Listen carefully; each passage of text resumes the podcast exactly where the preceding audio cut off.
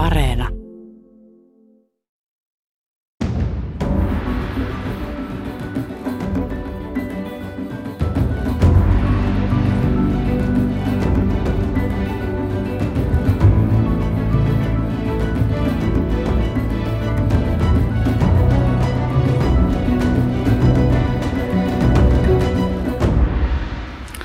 Hyvää pikkukesää, hyvät kuuntelijat, ja tervetuloa Mikä maksaa ohjelman seuraan. Ja kesäkuisen tapaan meillä on tämä otsikko Kesäkuun vieras, joka tarkoittaa siis sitä, että tutustumme hieman myös vieraan omaan uraan ja elämään. Kesäkuun vierassarjan aloitti pari viikkoa sitten nykyisin Tehyn ekonomistina työskentelevä Ralf Sund. Viikko sitten tapasimme Mara ryn toimitusjohtajan Timo Lapin. Ja nämä molemmat jaksot löytyvät toki Yle Areenasta, jos ovat jääneet kuulematta, kuten lähes kaikki noin 400 jaksoa tätä Mikä maksaa ohjelmaa. Mutta tänään puhetta talousnäkymistä, inflaatioodotuksista, EUn tukipaketista, Euroopan keskuspankin tehtävistä ja tulevaisuudesta. Kesäkuun vieraana Olli Rehn, Suomen Pankin pääjohtaja. Tervetuloa. Kiitoksia ja hyvää aamupäivää. Ei, ei nimi meistä pahenna eikä, eikä Pekkaakaan. Näinpä. Onko tuo termi pikkukesä sinulle tuttu? No kieltämättä tuli vähän yllätyksenä, että kerto, kertoisitko mikä tämä pikkukesä Perimätiedon mukaan vanha kansa nimitti kesän aikaa ennen juhannusta pikkukesäksi ja sitten juhannuksen jälkeen alkoi niin sanottu iso kesä. Se on ihan loogista. Kyllä. Kyllä. Mutta Olli minkälaiset asiat tekevät sinulle kesän? No, mulla oli nuorempana hyvin selvät sävelet ja, ja hyvin onnellisia kesiä sekä lapsuudessa että nuoruudessa. Eli menin aika aikaisin töihin 13-vuotiaana tsuppariksi varausaliikkeeseen. Olin alkuun polkupyörälähettinä ja, ja sitten ehkä 15-vuotiaasta lähtien mielestäni ihan täysin oppineena varaosamyyjänä kaikki kesät, kesät kesäduunissa ja viikonloppuisin lauantai töissä myöskin sitten talvisaikaan. Ja se oli oikein antoisaa, antoisaa aikaa. Sen rinnalla pelasin fudista Mikkelin palveluiden junnareissa, junnarit läpi ja kesärytmi oli se, että viikot duunissa ja viikonloppuna ja illat treeneissä ja viikonloppuna sitten matsi. Se oli hyvin, hyvin selkeä, selkeä, kiva tapa viettää kesää. Nykyisin ehkä enemmän oikeastaan kesämökki ja sauna ja myöskin kokkaaminen muodostavat minun ja meidän perheen kesän. Ehkä pari semmoista erityisyyttä voi tästä vuosien varrella mainita, että noin parikymmentä vuotta vietin Brysselissä Euroopan unionin huippukokouksessa tai sen liepeillä juhannuksen – ne sattuu yleensä juhannukseen ja, ja se tietysti harmitti, mutta siihen sitten vaan joutuu tottumaan. Ja toinen on sitten se, että normaalisti joka toinen vuosi kesä tulee vietettyä futiksen EM-kisojen tai MM-kisojen merkeissä. Nyt on tuo rytmi vähän katkesi, mutta kun Suomi on mukana, niin sitäkin hienompaa on nyt seurata näitä EM-kisoja. Mutta kuitenkin ne savolaiset puulaan maisemat ilmeisesti ovat tärkeitä. Kyllä ne on erittäin tärkeitä ja, ja siellä mieli, mielilepää ja, ja saunotaan joka, joka ilta ja uittua tulee paljon ja tehtyä muita mökkihommia, mikä pitää tietysti kondiksessa. Ja nyt jo tässä keski-ikäistyessä on, on ehkä hieman vähemmän itse tullut pelattua fudista ja enemmän tullut siirrettyä tuon filaronin pariin. Se on hyvää kuntoilua ja, ja sillä tavalla koitan pitää sitä kuntoa yllä oikeastaan läpi, pitkälti läpi vuoden, mutta totta kai ennen kaikkea kesällä. Niin ainakin yhden kauden olet pelannut miesten mestaruussarjassakin MP-riveissä vuonna 1981, eikö totta? Se pitää paikkansa jo. Pelasin Mikkeli palveluiden edustusjoukkuessa, eli MPn edustusjoukkuessa pari-kolme vuotta. Me noustiin ykköstivarista mestaruussarjaa vuonna 1980 ja seuraavana vuonna jouduttiin hissiliikkeeseen ja pudottiin. Sitten myöhemmin MP teki uuden nousun 20 mittaan ja, ja 90 alkupuolella. Ja tällä hetkellä MPn tilanne näyttää mielestäni ihan hyvältä, että joukkue pelaa hyvää, hyvää jalkapalloa ykkösessä. Ja Mikkelin toinen joukkue, kissat, pelaa, pelaa kakkosessa ja kaupungin jalk, jalkapallokulttuuri on vahva, vahva kyllä, vaikka ei tällä hetkellä liikatasolla joukkueita olekaan. Niin, mikä takia se oli muuten MPC sinun joukkueesi eikä pallokisat? Pallokisatkin oli mestaruussarjassa tuohon aikaan. Oli jo, molemmilla oli erittäin vahva, vahva organisaatio, on erittäin vahva organisaatio ja, ja minun kohdalla se oli varmaan näin, että isäni oli pelannut Mikkelin palvelijoissa ja, Ja hän oli itse asiassa mun jälkeen Mikkelin palveluiden, tai mun pelaajauran jälkeen Mikkelin palveluiden puheenjohtaja ja toimi silloin puheenjohtajana, kun MP teki tämän toisen nousunsa ja, ja on, on muistaakseni jossain UEFan Hall, Hall of, ei Hall of Fameissa, mutta jonkinlaisessa äh, galleriassa joka tapauksessa, että hän vei yhdessä Jussi Pöyryn ja kumppanien kanssa vei MPn äh, Eurooppa-kappiin Moskovaan ja muualle pelaamaan. Tämä on ehkä yksi tausta siinä ja totta kai Mikkelissä oli myöskin, myöskin niin kuin Suomen jalkapallo muutoinkin, niin oli SPLn seurat ja Tullin, Tullin seurat. Itse en ole siihen kauheasti vitsinyt, vitsinyt panna, panna painoa ja, ja tälläkin hetkellä olen Puotinkylän valtion jäsen, joka taitaa olla Tullin seura. No miten pääjohtajan kesä noin muuten, pystyykö irtaantumaan töistä välillä vai kulkeeko se läppäri matkassa läpi kesän? No oikeastaan kun se läppäri kulkee koko kesän matkassa, niin se rauhoittaa mieltä. Eli jos, jos tulee jotakin, niin pystyy sitten reagoimaan ja, ja toimimaan. On tavallaan tämmöinen psykologinen vakuutus hyvästä kesänvietosta.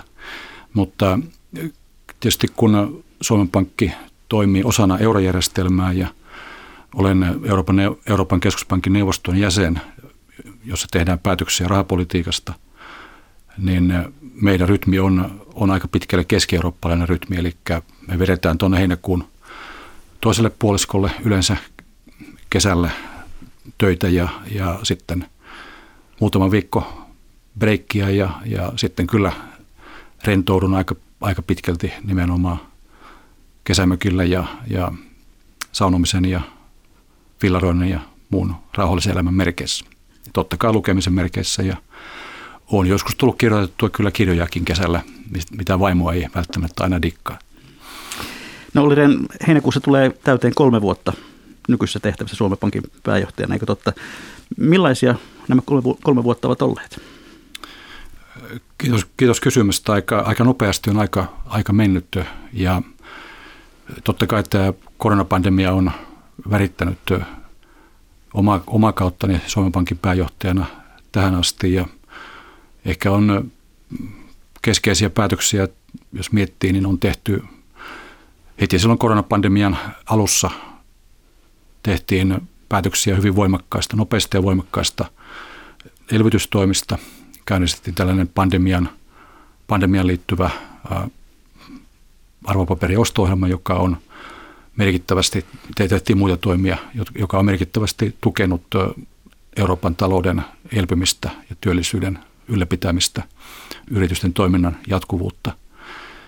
Ja tämän rinnalla sitten me on uudistettu Suomen Pankin strategia viime vuonna.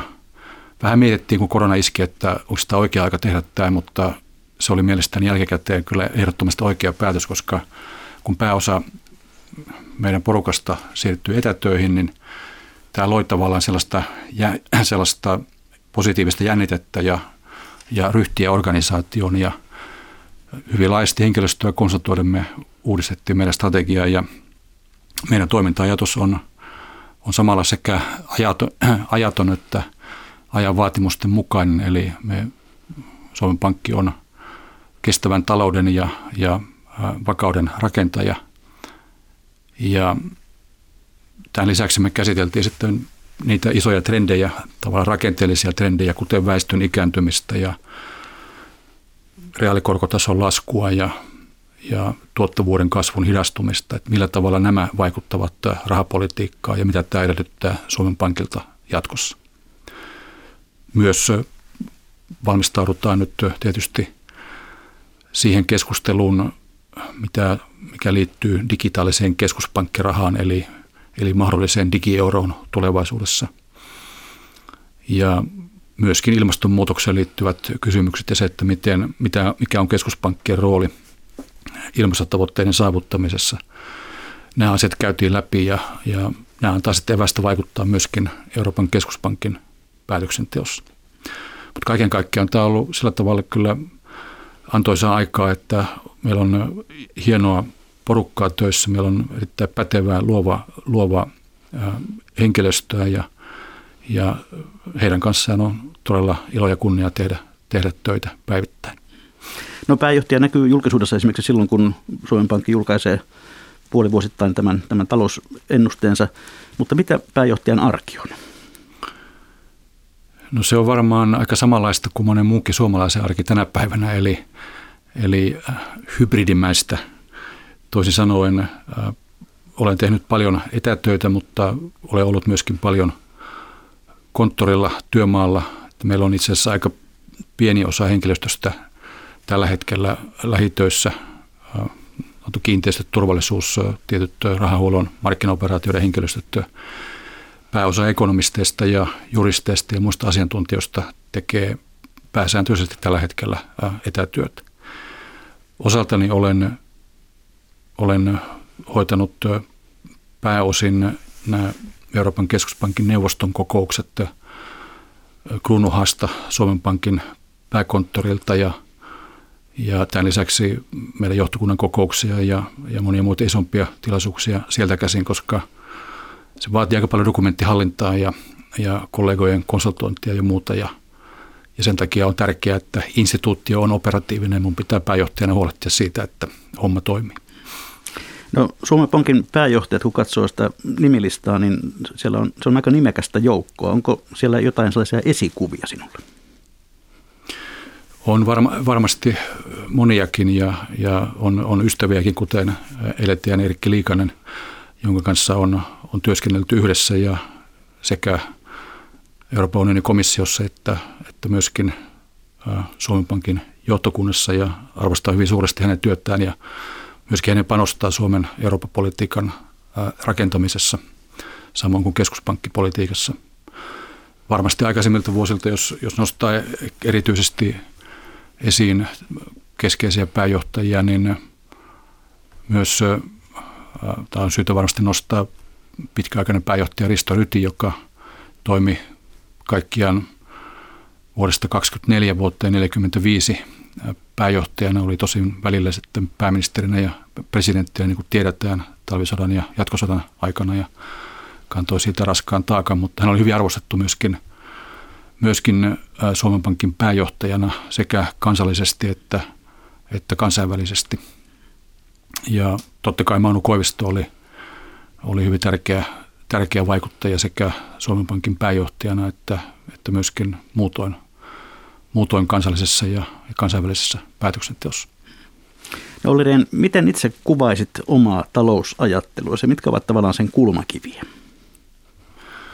Mä olen pienyrittäjän poika ja, ja uskon siihen, että yrittämisellä ja työntekemisellä rakennetaan meidän kaikkia hyvinvointia sekä kansakunnan hyvinvointia että omaa hyvinvointiamme ja, ja sen takia yrittämisen ja työntekemisen kannustimien eväiden pitää olla, olla kunnossa. Jos haetaan taloustieteen klassikoita, niin tulee kaksi mieleen vähän eri kulmasta, mutta toisiaan täydentäen. Eli tuo edellisenkin viitaten, niin Joseph Schumpeter – joka tunnetaan varsinkin yrittäjyyden dynamiikan ja, ja niin sanottu luovan tuhon, joka usein vähän ymmärretään väärin. Sehän on talouden luovaa, luovaa muutosta itse asiassa. Olen tämän yrittäjyyden dynamiikan analysoijana ja, ja tässä mielessä ajattelin kyllä pitkälti vallaan niin, että yhteiskunnan pitää luoda raamit puitteet taloudelle ja, ja sen sisällä sitten markkinatalous ja yrittäjyys toimivat ja luovat meille kaikille hyvinvointia. Sitä voidaan kutsua vaikka sosiaaliseksi markkinataloudeksi, niin kuin, niin kuin sitä Euroopan unionissa tavataan, tavataan kutsua.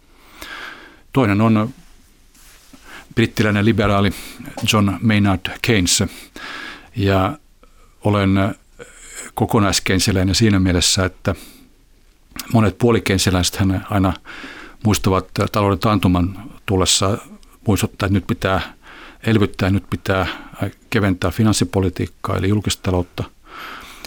Se on tärkeää, mutta samalla pitää ehdottomasti muistaa se, että silloin kun taloudessa on parempi aika, on hyvä aika, talous kasvaa voimakkaasti, työllisyys on, on maksimissaan, niin silloin pitää myöskin kyetä kiristämään finanssipolitiikkaa, keräämään puskureita seuraavaa taantumaa varten.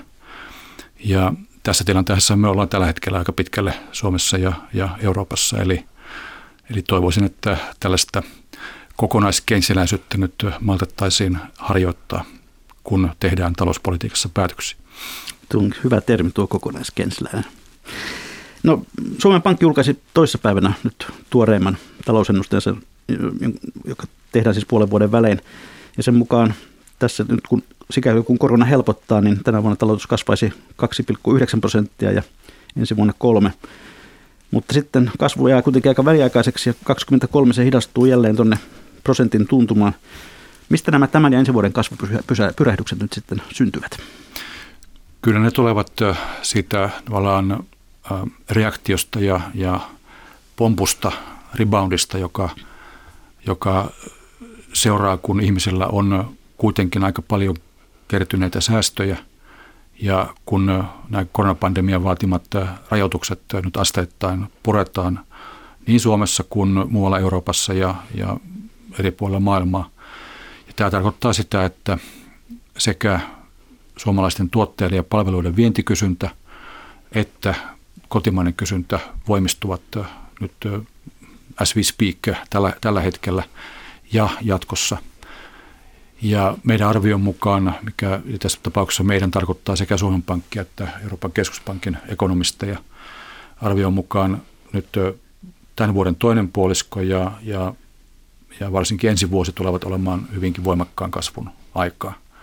Eli tuon, niin kuin mainitsit, tuon noin 3 prosentin talouden kasvun aikaa. Samoin työllisyys kohenee, kohenee aika, aika hyvää tahtia tällä hetkellä, kun palvelualat mukaan lukien ravitsemus- ja matkailuala toivottavasti pääsevät nyt tähän kasvun syrjään kiinni. Mutta sen jälkeen sitten, tämän kasvupyrähdyksen jälkeen, niin äh, ei nyt ehkä ihan niin, että väliaikaista kaikki on vaan, mutta väliaikaista nopea kasvu on, on vaan. Eli kasvu vaimenee näillä näkymin vuonna 2023 ja, ja meillä on Suomessa edessä samat pitkäaikaiset haasteet kuin aikaisemminkin, eli pohjoismaiset liian alhainen työllisyysaste ja, ja aika merkittävä kestävyysvaje julkisessa taloudessa. Ne eivät ole tämän koronapandemian myötä yhtään, yhtään helpottuneet ne ongelmat. No jos sitten käykin niin, että ihmiset ovat oppineet säästäväisimmän elämäntavan tässä koronan aikana, eivätkä alakaan kuluttaa hurjasti, niin se, se on sitten talouden kannalta huono juttu. Se on näin. Tämähän on tietysti tarkka, tarkka, tarkan markan, tarkan euron paikka, että yhtäältä liika säästäminen on kansantalouden kannalta sekin haitallista. Toisaalta liiallinen velkaantuminen sekin osaltaan kasvattaa kasvattaa mahdollisesti tulevia vaikeuksia. Mutta tällä hetkellä, jos miettii niitä kotitalouksia, joilla on säästöjä ja on kykyä, kykyä kuluttaa ja investoida, niin kyllä se makrotalouden, kansantalouden kannalta olisi parempi, että näitä säästöjä nyt purettaisiin tähän kotimaiseen kysyntään. Ja näin oletan, että kyllä käy, mutta myöskin on arvioitu, että – osa näistä tämän pandemian aikana kertyneistä säästöistä jää kyllä säästöiksi, eli tavallaan kulutus, kulutustaso kyllä palautuu aikaisemmaksi, mutta niitä kertyneitä säästöjä ei, ei sen sijaan lähdetä kokonaan pumppaamaan taloutta. No se on ollut pitkään meille tiedossa, että tämä työllisyysaste Suomessa on alhaisempi kuin muissa Pohjoismaissa, ja sitten meillä on tämä tuottavuusongelma. Ja sinäkin olet useassa yhteyksissä nostanut esiin sen, että tarvitsemme jonkinlaisen kahden kärjen työllisyys- ja tuottavuuslinjauksen. Mitä se konkreettisesti voisi olla? Se tarkoittaa sitä, että kun me tarkastelimme tämän meidän kesäennusteen yhteydessä sitä, että mikä on Suomen ero muihin Pohjoismaihin, etenkin Ruotsin ja Tanskaan. Meillä on kolmella alueella eroja. Meillä on työllisyysasteessa, meillä on siinä jäljessä – tuottavuuskehityksessä, me ollaan siinäkin jäljessä. Ja myöskin väestökehityksessä ollaan, ollaan jäljessä, mikä liittyy siihen, että meillä nettomaahanmuutto on ollut pienempää kuin Ruotsissa ja, ja Tanskassa. Ja kun katsotaan näitä ongelmien perimmäisiä syitä ja, ja taustatekijöitä, niin silloin se lääke löytyy siitä, että pyritään löytämään ratkaisuja, joilla kyetään vahvistamaan tuottavuutta, mikä edellyttää sitä, että yritysten pitää kyetä investoimaan innovaatiotoimintaan ja sellaisiin palveluihin ja tuotteisiin, jotka menevät kaupaksi maailmalla ja meillä. Ja sen takia olen ehdottanut niin kuin monet muutkin sitä, että otettaisiin käyttöön tämmöinen laaja ja kattava verohelpotus yritysten tutkimus-, kehitys- ja innovaatiotoiminnalle, jolla pitkäjänteisesti kannustettaisiin suomalaisia yrityksiä investoimaan tutkimukseen ja tuotekehitykseen ja innovaatiotoimintaan. Vähän samalla tavalla, samalla logiikalla kuin aikoinaan 1978-luvulla teknologiakomitean päätöksellä luotiin silloinen teknologian kehittämiskeskus TEKES ja tehtiin pitkäjänteinen tutkimus, tutkimusrahoitusohjelma. Se kantoi hedelmää pitkään, mutta nyt varsinkin elektroniikkateollisuuden alamäen jälkeen ja, ja sen krapulan jälkeen, niin meillä sekä yritysten että julkisen vallan panostustutkimuksen tuotekehityksen on ollut heikompaa ja me on jääty jälkeen muista pohjoismaista ja muista kehittyneistä talouksista. Eli tämä on yksi asia. Toinen kärki on sitten se, että millä tavalla kyetään työllisyysastetta nostamaan ja, ja siinä, siinä olennaista on kyllä, kyllä se, että miten tehdään sellaisia aidosti vaikuttavia työllisyystoimia, jotka, jotka vähentävät rakenteellista työttömyyttä ja silloin joudutaan sitten keskustelemaan siitä, että millä tavalla esimerkiksi ansioturvan, ansiosidonnaisen työttömyysturvan porastamista tehtäisiin esimerkiksi työhistorian mukaan – päätökset voisi tulla voimaan sitten, kun on parempi suhdannetilanne. Ja varmaan myöskin kysymys paikallisen sopimisen edistämisestä ja sen rinnalla henkilöstön tiedonsaannin varmistamisesta on, on hyvin tärkeää. Tämä mä vähän vaivaa se, että meillä ollaan liikaa juoksuhaudossa myös työmarkkinoilla ja nähdään asetelma hyvin mustavalkoisena. Sitä luovalla ajattelulla voitaisiin, voitaisiin hakea sellaista ratkaisua, jossa yhtäältä oikeasti edistetään paikallista sopimista sekä työehtosopimusten kautta että lakiteitse. Ja se rinnalla vahvistetaan henkilöstön edustusta ja tiedonsaantia yritysten hallinnossa.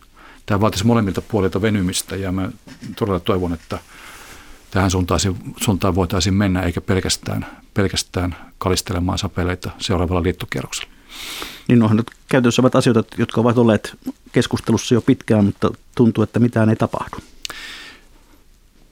näin osittain on. Jotain on tapahtunut ja siitä pitää työmarkkinajärjestölle antaa tunnustusta, että he pystyivät vuosi sitten keväällä tekemään päätöksen tästä lomautusjärjestelmän joustavoittamisesta. Sillä on pelastettu paljon työpaikkoja Suomessa. Mutta esimerkiksi tuo paljon puhuttu metallin malli, joka on siis teknologiateollisuuden ja teollisuusliiton soveltama paikallisen sopimisen toimintatapa jo oikeastaan 1990-luvulta lähtien, ja sitä on kehitetty jatkuvasti, niin se ei ole sanelua ja se on, kun katsoo sekä teollisuusliiton pääluottamusmiesten näkemyksiä kyselytutkimuksissa, että katsoo Teknon yritysten näkemyksiä, niin se toimii pääsääntöisesti aika hyvin molempien osapuolten näkökulmasta. Silloin pitää kysyä, että miksi ei tätä mallia voida soveltaa laajemmin Suomen työmarkkinoilla ja, ja Tätähän yritimme kilpailukykysopimuksen yhteydessä, mutta silloin aika loppui ja, ja painopiste oli näissä makro, makrotalouden kysymyksissä. Nyt kannattaisi palata siihen ja tosiaan toivon, että molemmilla osapuolilla olisi tähän valmiutta sen sijaan, että asemoidutaan entistä tiukemmin noihin vanhoihin, vanhoihin juoksuhautoihin. No voisiko Suomen pankilla olla jonkinlainen rooli talouskasvun edistämisessä? No meidän rooli tulee kyllä lainsäädännön kautta, eli sekä EUn perussopimuksen että Suomen lain kautta. Laki Suomen Pankista sanoo, että Suomen Pankin ensisijainen tehtävä on tukea hintavakautta ja sen lisäksi me tuemme muita talouspolitiikan tavoitteita, kunhan hintavakaus ei vaarannu, eli täystyöllisyyttä, kestävää talouskasvua ja ekologisesti kestävää kehitystä. Tämän mukaisesti me toimimme ja meidän tärkein panos liittyy siihen, että mikä on rahapolitiikan viritys ja siitä päätöksiä tehdään, päätökset tehdään Euroopan keskuspankin neuvostossa. Tämän rinnalla esimerkiksi koronakriisin aikana tehtiin hyvin tärkeitä kansallisia päätöksiä muun muassa pääomapuskurien ja vakuusvaatimusten keventämiseksi, jotta yritykset ja kotitaloudet saivat helpommin lainaa. Eli lainakorot on tällä hetkellä alhaalla ja vakuusvaatimukset on vedetty niin tavallaan kevyiksi kuin mahdollista, jotta varmistetaan rahoitus yrityksille ja, ja kotitalouksille tämän vaikean ajan yli. Tämän lisäksi tuon kriisin aikana me teimme päätöksen heti sen kriisin iskettyä, kun havaitsimme, että suomalaisille yrityksille, varsinkin keskisuurille yrityksille, hyvin tärkeä yritystodistusmarkkina oli, oli mennyt juntturaan. Se oli konkelossa. Eli siellä, siellä ei, ei yritykset saaneet rahoitusta ja teemme päätöksen nopeasti ensin 500 miljoonan ja, ja sitten toisen, eli yhteensä miljardin euron – raami, raamibudjetista, mitä me sitten käytimme, ja korkeimmillaan meillä olikin kymmenien suomalaisten yritys, yritysten yritystodistuksia silloin kriisin pahimpina aikoina kaiken kaikkiaan lähes miljardin euron verran, mikä loi tilaa sitten pankeissa pk-yritysten ja pienempien yritysten lainottamiselle.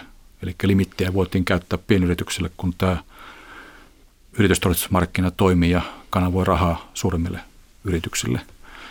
Tämän tyyppisiä toimia me pystymme tekemään, mutta tietysti meidän pitää pysyä leiviskässämme, eli meidän mandaatti on määritelty lainsäädännössä ja sen mukaan meidän, meidän pitää elää. Totta kai osaltani pidän myöskin epävirallisia yhteyksiä muun muassa työmarkkinajärjestöihin ja, ja koitan heidän kanssaan keskustella, pysyä itse kartalla ja, ja mikäli pystyn jossain, jossain jeesaamaan, niin pyrin sitten jeesaamaan sellaista keskustelua, mikä vie asioita eteenpäin. Ja meiltähän on vuosien varrella pyydetty usein talouslukuja, arvioita siitä, että mikä on sellainen palkankorotusten taso, joka vastaa tuottavuuskehitystä ja ylläpitää palkansaajien osto, realista ostovoimaa ja huolehtii suomalaisen työn ja tuotannon kilpailukyvystä.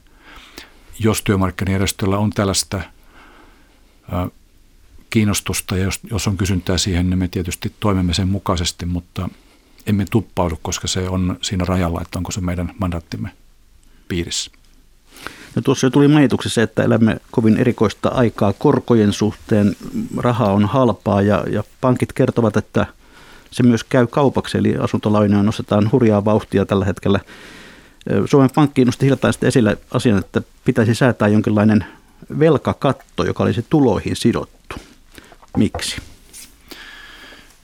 Sen takia, että me olemme huolissamme kotitalouksien mahdollisesta ylivelkaantumisesta. Ei kaikkien, mutta kuitenkin monien kotitalouksien ylivelkaantumisesta. Ja, ja siinä vaiheessa, kun korot jossakin vaiheessa nousevat, niin olisi tärkeää, että kotitaloudet pystyisivät huolehtimaan lainoista, maksamaan lyhennykset ja, ja korot. Ja sen takia näitä niin sanottuja makrovakausvälineitä pyritään käyttämään ja sitä välineistöä laajentamaan, jotta kyetään tavallaan tähän haasteeseen vastaamaan. Ei sitä ihmisten kiusaksi tehdä, vaan, vaan sen takia, että kyettäisiin tosiaan estämään se, että kotitalouksien ylivelkaantumisesta ei tulisi mittavaa kansallista ongelmaa. No toisaalta me tiedämme, että asuntojen hinnat eri puolilla Suomea vaihtelevat hurjasti. Onko se, olisiko se velkakatto kaikille samanlainen? Tässä varmasti on vielä pohdittavaa siinä vaiheessa, kun valtiovarainministeriö tekee, viimeistelee lakiesitystään ja, ja eduskunta sitten käsittelee sen. Eli Suomen Pankki oli mukana valtiovarainministeriön vetämässä työryhmässä alivaltiosihteeri Leena Mörttisen vetämässä työryhmässä, joka jätti mietintönsä pari vuotta sitten vuonna 2019. Ja siinä esitettiin näiden makrovakausvälineiden laajentamista muun muassa taloyhtiölainoihin ja kulutusluottoihin, samoin kuin positiivisen luottorekisterin perustamista. Ja itse asiassa korostaisinkin sitä, että on tärkeää, että meillä olisi kattava välineistö – isoja ongelmia on näissä äsken mainituissa asioissa. Muun muassa taloyhtiölainat on sellainen piilevän yhteisvastuun suomalainen muoto, joka voi aiheuttaa isoja, isoja riskejä ja ongelmia tulevaisuudessa. Ja sen takia niihin samoin kuin ylisuuriin kulutusluottoihin olisi hyvä olla, olla näitä makrovakausvälineitä. Ja tämän makrovakausvälineiden työkalupakin pitäisi olla riittävän kattava, että jos siitä vedetään sitten joku iso elementti pois, vaikka asuntolainojen tämä velkakatto, niin se jättää, jättää aikamoisen aukon ja se heikentää sitten sen koko kokonaisuuden kattavuutta ja, ja vaikuttavuutta. Mä ymmärrän, että pankit ja heidän etujärjestönsä ää, tätä, tätä kritisoivat, mutta aina kun joku käyttää tästä puheenvuoron, niin kannattaa katsoa, että onko, onko hän asiantuntija ikään kuin tutkijana tai asiantuntija, akateemisen asiantuntijana vai onko hän jonkin pankin ekonomisti tai, tai pankin etujärjestön ekonomisti. Heillä on taas omat intressinsä. Se on ymmärrettävää, on legitiimiä, että he pyrkivät vaikuttamaan, mutta samalla meidän tehtävä ainakin on katsoa tätä yhteiskunnan kokonaisedun kannalta ja siinä mielessä tämä velkakatto on kyllä mielestäni kyllä perusteltu. Hyvät kuuntelijat, kuuntelette ohjelmaa Mikä maksaa, jossa kesäkuun vieraana tänään Suomen Pankin pääjohtaja Olli Rehn. Kuluneen kevään aikana Suomessa ehkä eniten on puhuttanut EUn massiivinen tukipaketti. Se puhutti myös eduskuntaa, jossa luettiin jopa satuja tämän keskustelun aikana. Mikä sinun näkemyksesi Olli on? Onko se oikein mitoitettu ja onko se oikein ajoitettu? Se on osa isompaa kokonaisuutta, jolla on kyetty estämään tämän koronapandemian aiheuttaman talouskriisin isot vauriot Euroopan taloudelle ja, ja myöskin, myöskin Suomen taloudelle. Eli on kyetty näillä hyvin mittavilla, nopeilla ja voimakkailla, jopa massiivisilla elvytystoimilla sekä rahapolitiikassa että finanssipolitiikassa on kyetty estämään suurtyöttömyys ja yritysten iso konkurssiaalto. Ja siinä on ollut kolme palikkaa, eli jos ihan lyhyesti vain totean nämä, niin ensinnäkin kansallinen finanssipolitiikka, joka on ollut elvyttävää nyt myös Saksassa ja monissa muissa aikaisemmin nuukina pidetyissä maissa. Toiseksi EKP-rahapolitiikka, josta äsken jo puhuttiin, niin on ollut hyvinkin elvyttävää ja se on tukenut suotuisia rahoitusolojen ylläpitämistä ja sitä kautta reaalitaloutta, yrityksiä ja kotitalouksia. Ja tämän lisäksi kolmantena elementtinä tulee sitten tämä Euroopan unionin yhteinen finanssipoliittinen panostus, joka oikeastaan on itse asiassa, tämä elpymisrahasto on, pitäisi ristiä uudestaan investointi- ja uudistamisrahastoksi.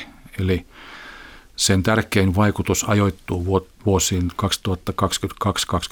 eli ensi vuoteen ja seuraavaan vuoteen. Alkaa tänä vuonna, mutta painottuu ensi vuoteen ja seuraavaan vuoteen, mikä osuu itse asiassa aika hyvin tähän suhdannekehitykseenkin siinä mielessä, että kun finanssipolitiikassa pitäisi alkaa nyt kiristämään ja pikkuhiljaa ja palata menokehyksiin kansallisessa päätöksenteossa, niin samaan aikaan tällä eurooppalaisella rahastolla tuetaan investointeja ja talouden uudistamista digitaalisen ja kestävän kehityksen vaatiman siirtymän suuntaan. Voi olla, että kerrankin Euroopassa meillä voisi olla myöskin hyvä tuuri siinä mielessä, että tämä näyttää osuvan mielestäni myöskin suhdanne mielessä aika hyvään saumaan tosiasiassa. Mutta sen tärkein vaikutus, kunhan se onnistuu se rahasto tehtävässään ja jäsenvaltiot päätöksissään, niin sen tärkein vaikutus on Euroopan talouden rakenteellinen uudistaminen ja se, että Euroopan taloudessa kyettäisiin paremmin yritykset ja työntekijät pystyisivät paremmin toimimaan tässä digitalisaation ja, ja vihreän siirtymän maailmassa. No kuinka aiheelliset tai aiheettomia ovat sitten pelot siitä, että, että löysää rahaa käytetään löysästi varsinkin tuolla EUn eteläisimmissä osissa? Pitkällä kaarella katsottuna ja olen entisen budjettikomissaarin entinen kabinettipäällikkö ja muistan hyvin, kun Erkki Liikasen johdolla uudistettiin EUn varankäytön valvontaa hyvin merkittävästi vähän yli 20 vuotta sitten. Siinä oli ongelmia aikaisemmin ja on varmasti vieläkin, mutta tällä hetkellä tuo Euroopan unionin varankäytön valvonta on hyvinkin kattavaa ja, ja purevaa ja on, on totta kai tärkeää, että tätä sovelletaan myöskin tämän elpymisrahaston investointien toimeenpanoon. Mutta mielestäni ei kannata myöskään luoda sellaista kuvaa, että koko Etelä-Eurooppa olisi ikään kuin jotenkin korruptoitunut. Että tiedän hyvin, että pääministeri Mario Draghi ja, ja Italian hallitus pyrkii hyvin, hyvin intensiivisesti, hyvin tiukasti nyt uudistamaan Italian taloutta ja myöskin oikeusjärjestelmää. Ja meidän kaikkien eurooppalaisten, myöskin suomalaisten kannattaa toivoa, että he onnistuvat siinä.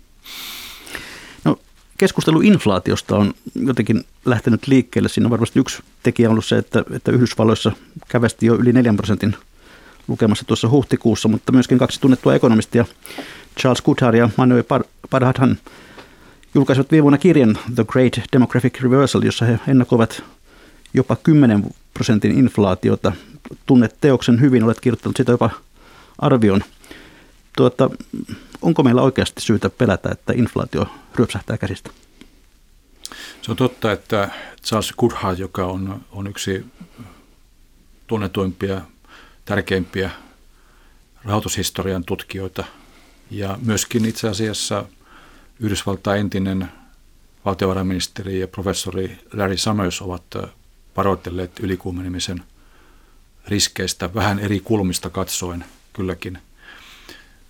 Tällä hetkellä, kun katsotaan inflaation tasoa ja, ja vauhtia, niin meillä on nyt juuri tällä hetkellä ja lyhyellä sihdillä meillä on inflaatiossa piikki, mutta se on aika tilapäinen – sekä Yhdysvalloissa että Euroopassa. Yhdysvalloissa inflaatiopaineet ovat hieman, hieman kovemmat kuin Euroopassa. Ja Euroopassa nämä inflaatiopaineet tulevat eräistä tilapäistä tekijöistä, kuten Saksan arvonlisäverohelpotuksen poistumisesta ja energian hinnan, öljyn hinnan noususta, varsinkin verrattuna koronapandemian aikaiseen hyvin alhaiseen energiahintaan vuoden taakse. Eli Nämä ovat meidän arvion mukaan tilapäisiä tekijöitä ja on tärkeää katsoa niiden läpi, katsoa keskipitkälle aikavälille. Ja siellä tämä niin sanottu pohjainflaatio, joka on puhdistettu energian ja ruoan hinnasta, joka vaihtelee hyvin paljon.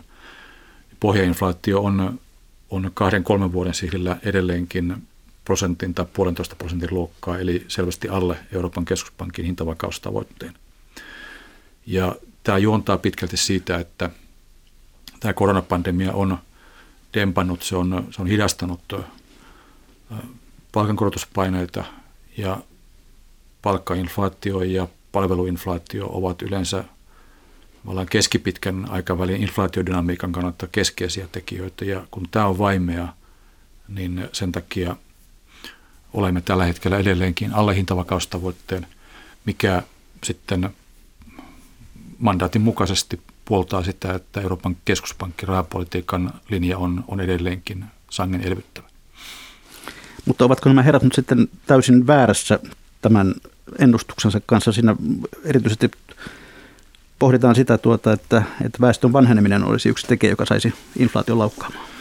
Se on mielenkiintoinen kysymys ja, ja he menevät tässä ehkä valtavirtaan vastaan ja niin kuin taisin siinä kirja-arviossa kirjoittaa, niin on, on hyvä, että tällaisia puheenvuoroja käytetään, joskin useimmat ekonomistit on tällä hetkellä kuitenkin toista mieltä. Ja tämä liittyy pitkälti väestön ikääntymiseen. Se on tuon, tuon kirjan äh, otsikonkin nimi, eli The Great Demographic Reversal, viittaa tähän isoon väestö, väestökehityksen käänteeseen, eli siihen, että kaikkien kehittyneiden maiden, etenkin Yhdysvallat ja, ja ja vielä Eurooppa vielä enemmän, Japani kaikkein eniten ja Kiina. Kaikkien näiden väestö vanhenee ja huoltosuhde heikkenee vähän eri tavalla eri maissa ja eri alueilla, mutta kuitenkin tämä on globaali trendi. Ja heidän mukaansa tämä tulisi, tulisi vaikuttamaan ennen kaikkea sitä kautta, että kun työvoiman määrä suhteessa koko väestöön vähenee – niin se nostaa työvoiman kysyntää ja sitä kautta lisää palkkapaineita ja luo inflaatiopaineita. No näin voi olla. Tämä on yksi, yksi argumentti. Toisaalta tämä väestön ikääntyminen vaikuttaa myöskin niin, että se heijastuu talouden dynamiikkaan, se heijastuu investointeihin niitä hidastaen. Ja se on ainakin viimeiset 20 vuotta pikemminkin laskenut reaalikorkotasoa kuin nostanut sitä. Ja tämä pitkän aikavälin niin sanottu luonnollisen koron, luomukoron, eli tasapainokoron, pitkän aikavälin reaalikoron lasku on ollut kaikkein tärkein tekijä siihen, minkä takia rahapolitiikassa on jouduttu ottamaan perinteisen ohjauskoron rinnalle näitä uusia välineitä, kuten mittavia ostohjelmia ja, ja rahoitusoperaatioita. Eli tämä on hyvin kiehtova kenttä itse asiassa rahapolitiikan kenttä intellektuaalisesti tässä mielessä ja, ja sen takia on tärkeää seurata näitä Goodhartin ja kumppaneiden toiseen suuntaan meneviä puheita, analyysejä, vaikkei niihin tällä hetkellä vielä ainakaan uskoisikaan. No puhutaan sitten pari sanaa Euroopan keskuspankista ja sen uudesta strategiasta, jota tässä työstetään. Olet lähdössä tästä suoraan lentokentälle ja Frankfurtiin kokoukseen ilmeisesti ensimmäistä kertaa pitkään aikaan face-to-face pohjalta. Mikä tässä strategiatyössä on nyt olennaista? Mitä, miksi, miksi strategiaa täytyy uusia? Joo, meillä on tosiaan ensimmäistä kertaa 15 kuukauteen fyysinen kokous Frankfurtissa. Mä olen itsekin ollut viimeksi ulkomailla vähän yli 15 kuukautta sitten, kun tulin 12. maaliskuuta vuonna 2020 Euroopan keskuspankin neuvoston kokouksesta torstain perjantai välisenä yönä Helsinki Vantaan lentoasemalla ja en ole varmaankaan armeijan jälkeen näin pitkään aikaa ollut, ollut poissa, poissa ulkomailta pelkästään kotimaassa. En ole sinä kauhean innostunut nyt lähtemään minnekään. Vähän, vähän keljuttaakin lähteä Suomen kesästä, kesästä minnekään, mutta työt kutsuu ja sen mukaan mennään. Meillä on niin sanottu retriitti, eli tämmöinen vetäytymisviikonloppu, jossa käydään kolmen päivän aikana läpi oikeastaan vuoden aikana tehtyä työtä.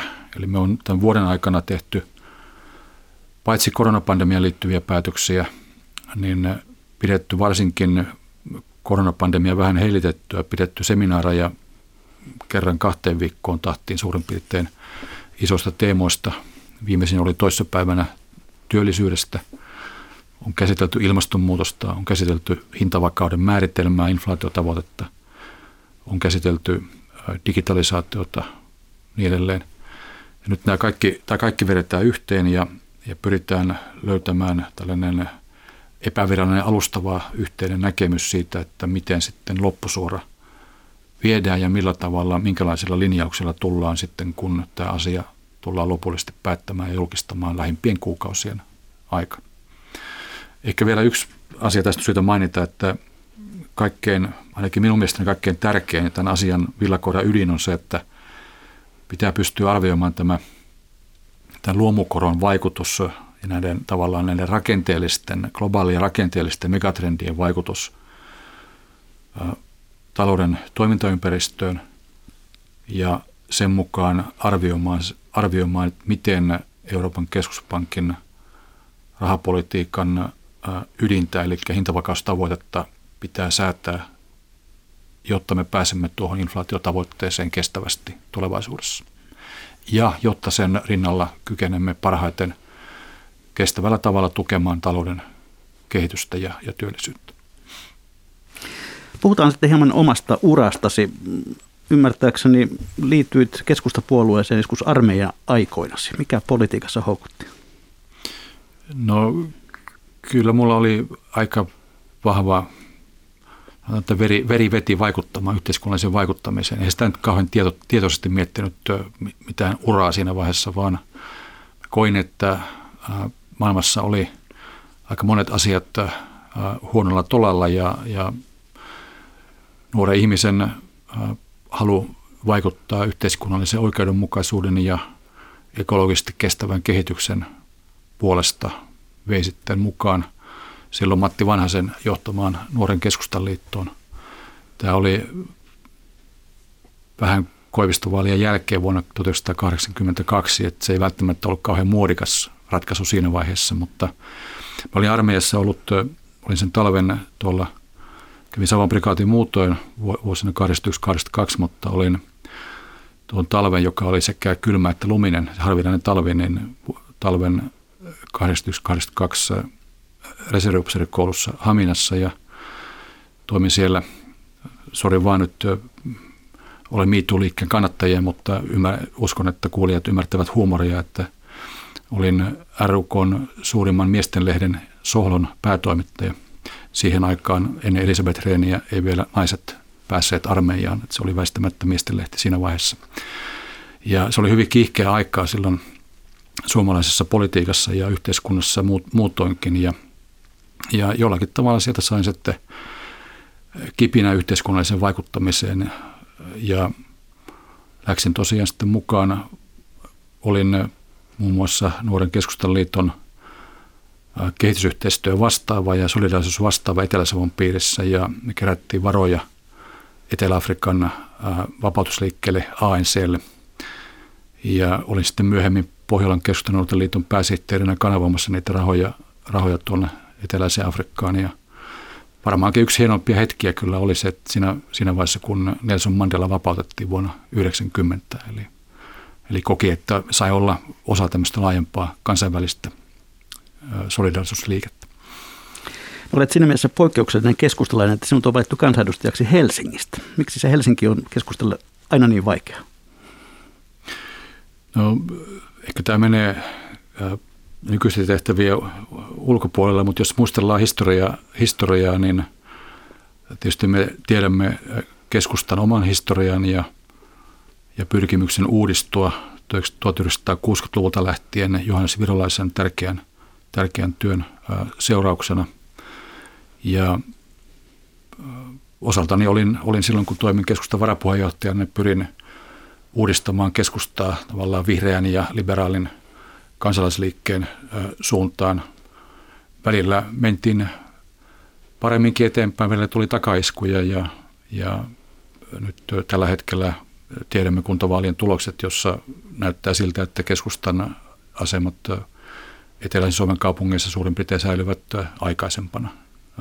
Jonkin verran tuli takkiin, mutta paikkamäärät, se mitä ehdin katsoa, niin pysyvät suurin piirtein aikaisempana.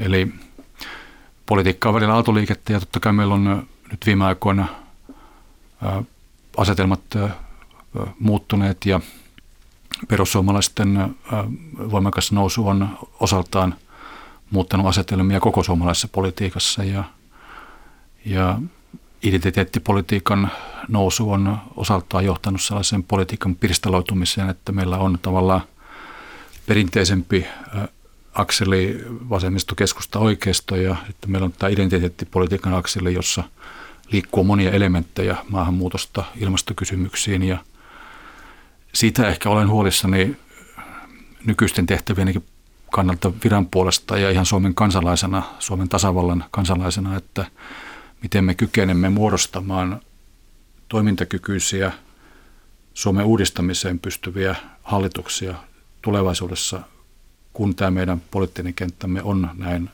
pahasti pirstaloitunut. Toivon, että siihen pystytään ja, ja kyetään tosiaan näkemään nämä Suomen yhteiskunnan isot haasteet ja, ja löytämään niihin, niihin ratkaisuja. Ja se, se ei kyllä, ne ratkaisut eivät löydy vastakkainasettelulla, vaan, vaan myöskin yhteisen sävelen hakemisella. No vuonna 2002 tavoittelit keskustan puheenjohtajuutta Esko Ahon jälkeen, mutta kisan vei Anneli Jäätteenmäki. Oletko koskaan pohtinut sitä, että miten elämäsi olisi mennyt toisin, jos sinusta olisi tullut puheenjohtaja? Aina voi pohtia kaikenlaista what if, mitä jos kysymyksiä. Mä olin siis kaksi kertaa ehdolla keskustan puheenjohtajaksi vuonna 90 haastoin Paavo Väyrysen, joka seurauksena hän päätti siirtyä eroon, siirtyä sivun puheenjohtajan tehtävistä ja silloin ehdolla oli Esko Aho, Eeva Kuuskoski, Seppo Käärinen ja, ja meikäläinen vähän nuorempana miehenä – Esko tuli valittua ja, ja teki hyvin tärkeän ja vaikean, vaikean työn pääministerinä myöhemmin. Osaltani olin ehdona, ehdolla vuonna 2002 ja kansanvalta päätti ja pulinet pois. Tein sitten muita asioita myöhemmin. Mutta istuisitko tässä, jos olisi tullut silloin valituksi?